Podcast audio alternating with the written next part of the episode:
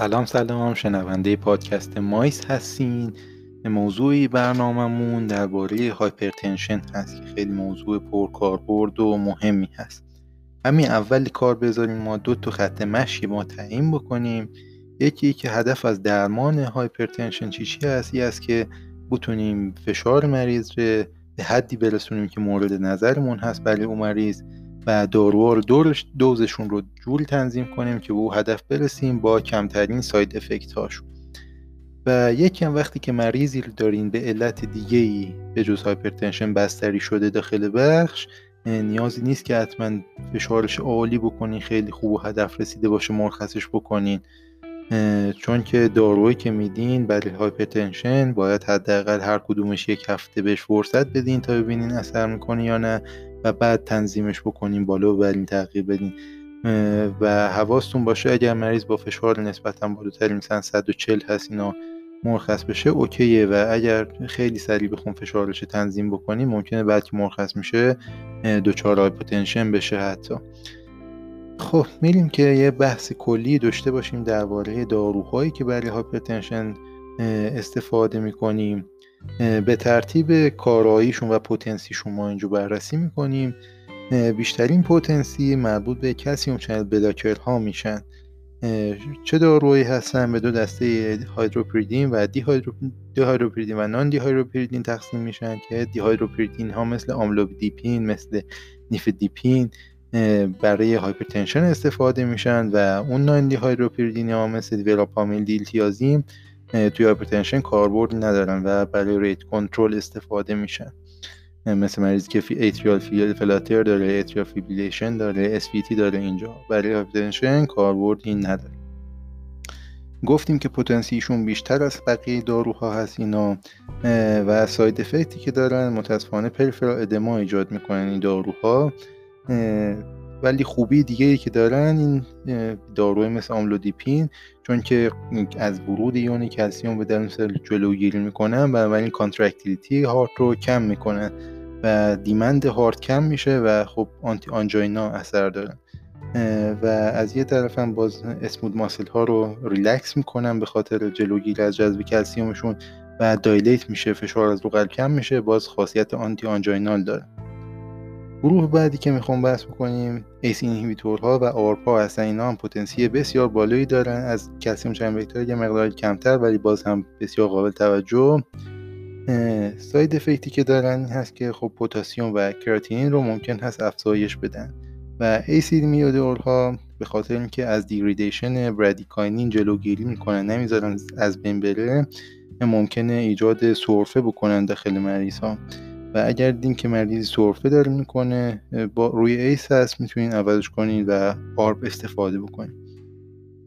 خوبی که دارن خب اینا اگر مریضی CHF داشته باشه coronary artery disease داشته باشه اینا قبلا براش تجویز شده می‌تونه از برای با آنتی هم استفاده بشه و afterload و remodeling رو کم می‌کنه.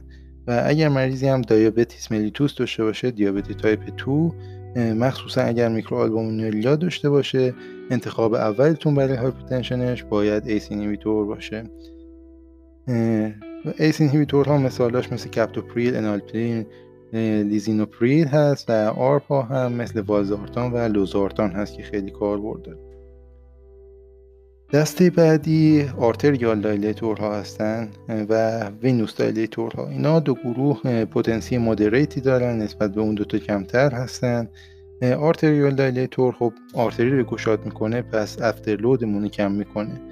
وقتی afterload کم بشه یک side effect ی که ایجاد میشه ممکن هست که به صورت reflective tachycardia ایجاد بشه که باید حواستون باشه توی دسته از مریض ها benefit خاصی ندارن فقط که در مریض هایی که CHF هستن ممکن است استفاده بشن و نمونهش می‌تونیم از hydralazine نام ببریم. دسته بعد که گفتیم venous dilator ها هستن اینا side effect ی که دارن خب preload رو کم می‌کنن و vein ها رو زیاد می‌کنن. ممکن هست باعث headache بشن. و ممکن و مشکل دیگه که دارن ایجاد hypotension می‌کنن در همراهی با PDE ها benefit ی که دارن خب می‌تونن preload رو کم بکنن و خاصیت antianginal دارن و از نمونه هاش می‌تونیم نیترات ها رو به نام ببریم. مثل ایزوسوربید دای نیترات یا مونی نیترات که می‌دونیم توی آنجاینا از نیترات ها استفاده میشه.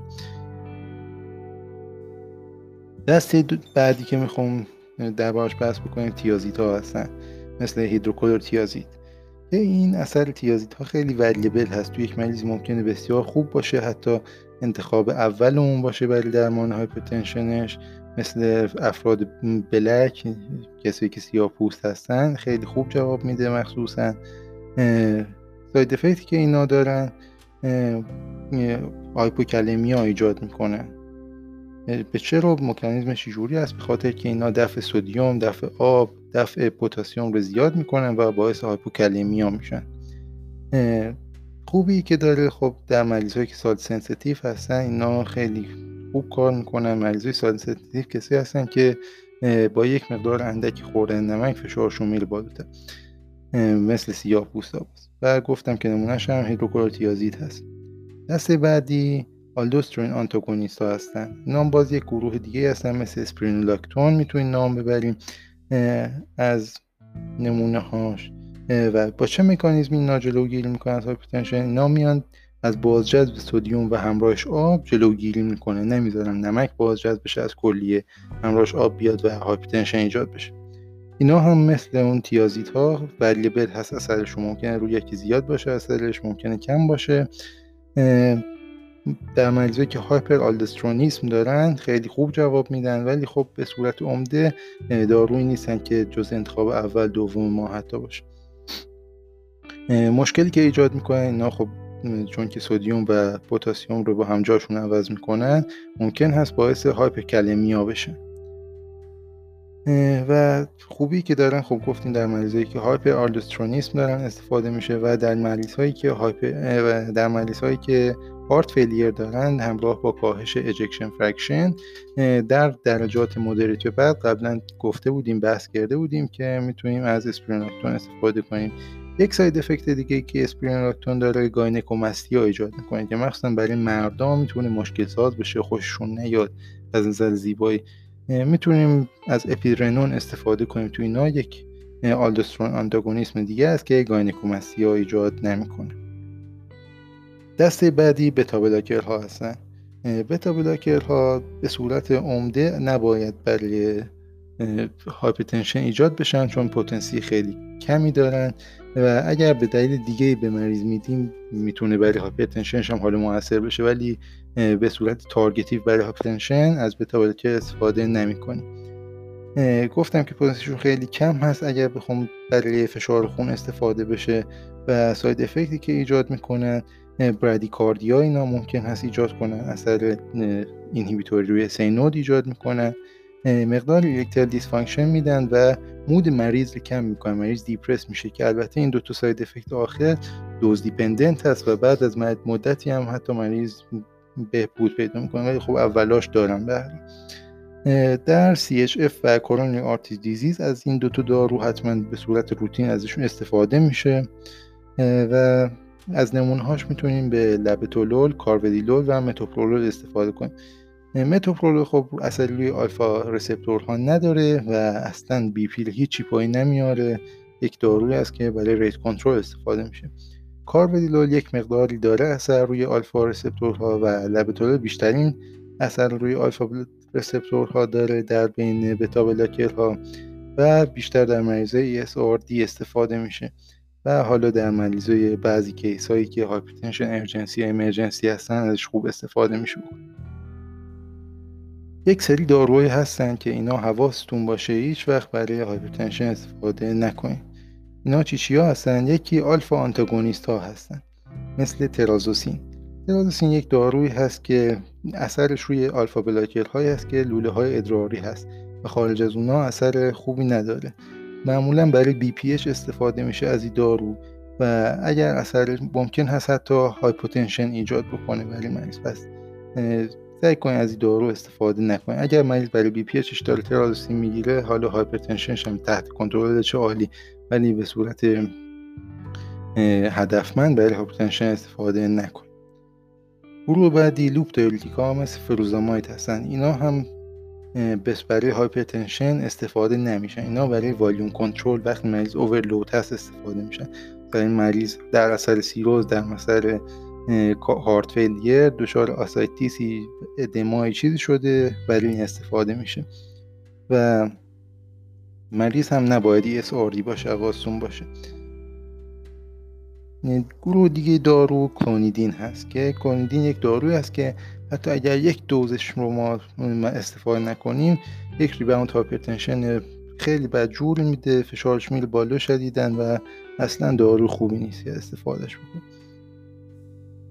دو تا نکته جداگانه هم بهتون بگم که یکی هایدرالازین و ایزوسورباید دی‌نیترات که قبلا هم تو بحث heart failure بحث کرده بودیم که به صورت ترکیبیش موجود هست و خب اگر مصرف بشه می‌تونه مناسب حتی باشه داخل اون مریضای selective برای و یک موضوع دیگه که هست اگر که اسپیرونولاکتون که جزء aldosterone antagonist هست همراه با یک داروی مثل ACEI استفاده می‌کنین حواستون باشه که دوتاشون hyperkalemia میدن و ممکن هست که خطرناک باشه و به صورت دوره تو مریضایی که این دو تا دارو با هم استفاده میشه باید پتاسیمشون رو چک بکنین و حواستون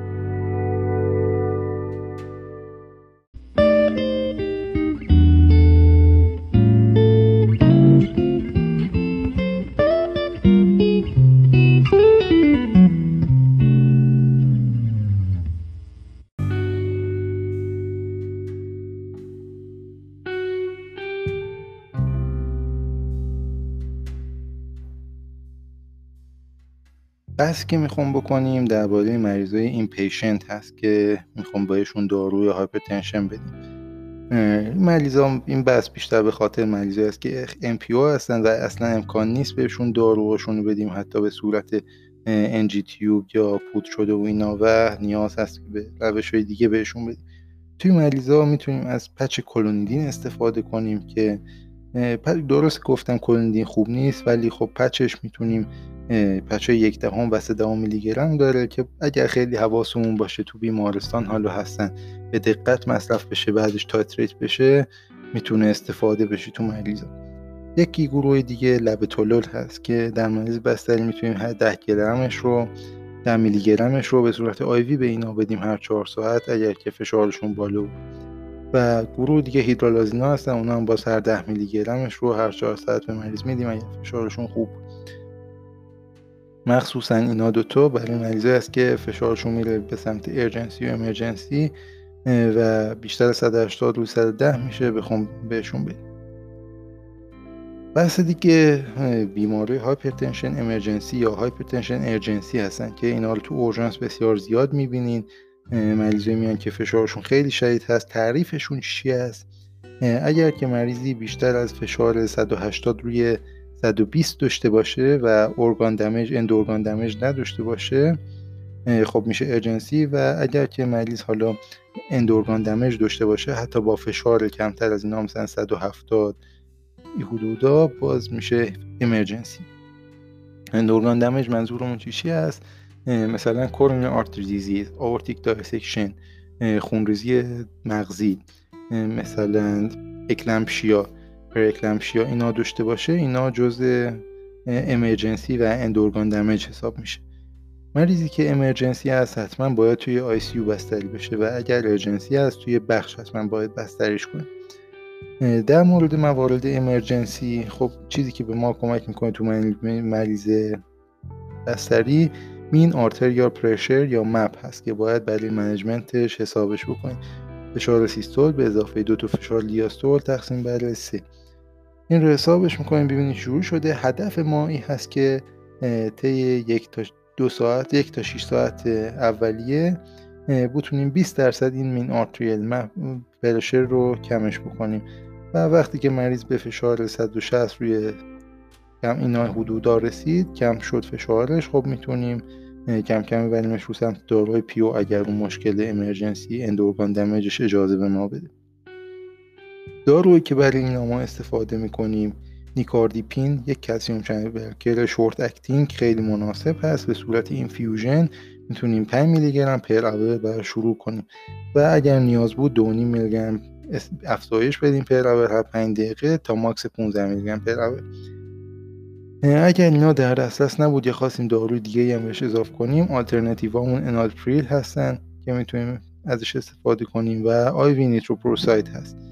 نیتروپروساید هم به این شکل هست که نیم میکروگرم per کیلوگرم per minute هست و می‌تونیم همینقدر اضافش بکنیم تا به 10 میکروگرم per kg per minute برسیم max dose ش و وقتی هم که مناسب شد می‌تونیم این infusion رو کم کم کمش کنیم و ببریمش مریض و سمت داروهای oral.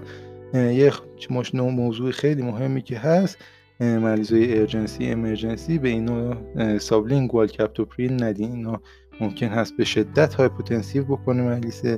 و اگر فشار مریض خیلی سریع با اینا بیاد پایین ممکن هست مغزشون خون مناسب بهش نرسه و دچار ای بشن infarct میشه مغزشون. پس لطفا از captopril sublingual استفاده نکنین تو اورژنس hypertensive urgency هم که بهتون گفتم end organ damage نداره و فشار مریض 180 رو 110 بیشتر هست که اینا رو نیاز نیست ما براشون infusion و IV بذاریم. می‌تونیم با همون oral dose oral medication شون کنترلشون کنیم و observe شون کنیم تا فشارشون بیاد زیر 160 و کنترل بشه. اقدامات دیگه ای هم که باید تو مریض urgency و emergency انجام بدیم برای, مط... برای که مطمئن بشین end organ damage نداره. خب حتما باید ECG گرفته بشه ببینی arrhythmia یی نداره coronary artery disease ی دچارش نشده. اگر chest pain داره می‌تونی که حالا عکس قفسه سینه بگیرین برای aortic dissection ببینین wide mediastinum داره یا نداره. اگر که باز شک به اینا بیشتر دارین consult بکنین ببینین برای dissection ش اگر که سردرد داره برین CT انجام بشه ببینین hemorrhage ی وجود داره یا نداره. اگر که مریضتون باردار هست می‌تونین برای رفع برای rule preeclampsia و eclampsia microalbumin urine شون رو چک بکنین کراتینشون رو چک بکنین برای renal failure در اثر hypertension اینا رو حواستون باشه که برای rule out کردن end organ damage شما انجام بدید. یک سری trick هایی هم هست که ممکنه توی اورژانس بزنه که حالا بیشتر به شما خیلی ممکنه مربوط نشه به کسی که مریض می‌خواد بستری کنه داخل بخش مربوط بشه. ممکن هست به مریض مثلا NTG patch بدن nitroglycerin patch بدن این BP ش میاد پایین به صورت و خیلی خوبه. ولی خب اگر ولش بکنیم miss dose بشه بعد گفتم که میره بالا. یا ممکنه به مریض clonidine بدن. این خیلی acute خوب کار می‌کنه. ولی خب چهار ساعت بعد مریض rebound می‌زنه دوباره فشارش میره بالا. اینا و ممکن هست مریض داروهای IV hypertension بدن تا سریع فشارش بیاد پایین و خب بعدش که شما مثلا بسترش می‌کنین داخل بخشتون دوباره ریباوند می‌کنه میره بالا و قابل غیر قابل کنترل میشه سه چهار ساعت بعدش. پس حواستون باشه که این سه تو دارو مریض تو چهار ساعت اخیر نگرفته باشه. اینا بیشتر دیرکوی هست که بعضی جاها طب اورژانس می‌زنن که مریض رو بندازن به سرویس بستری کننده. خب متصل باشین. خدا نگهدار.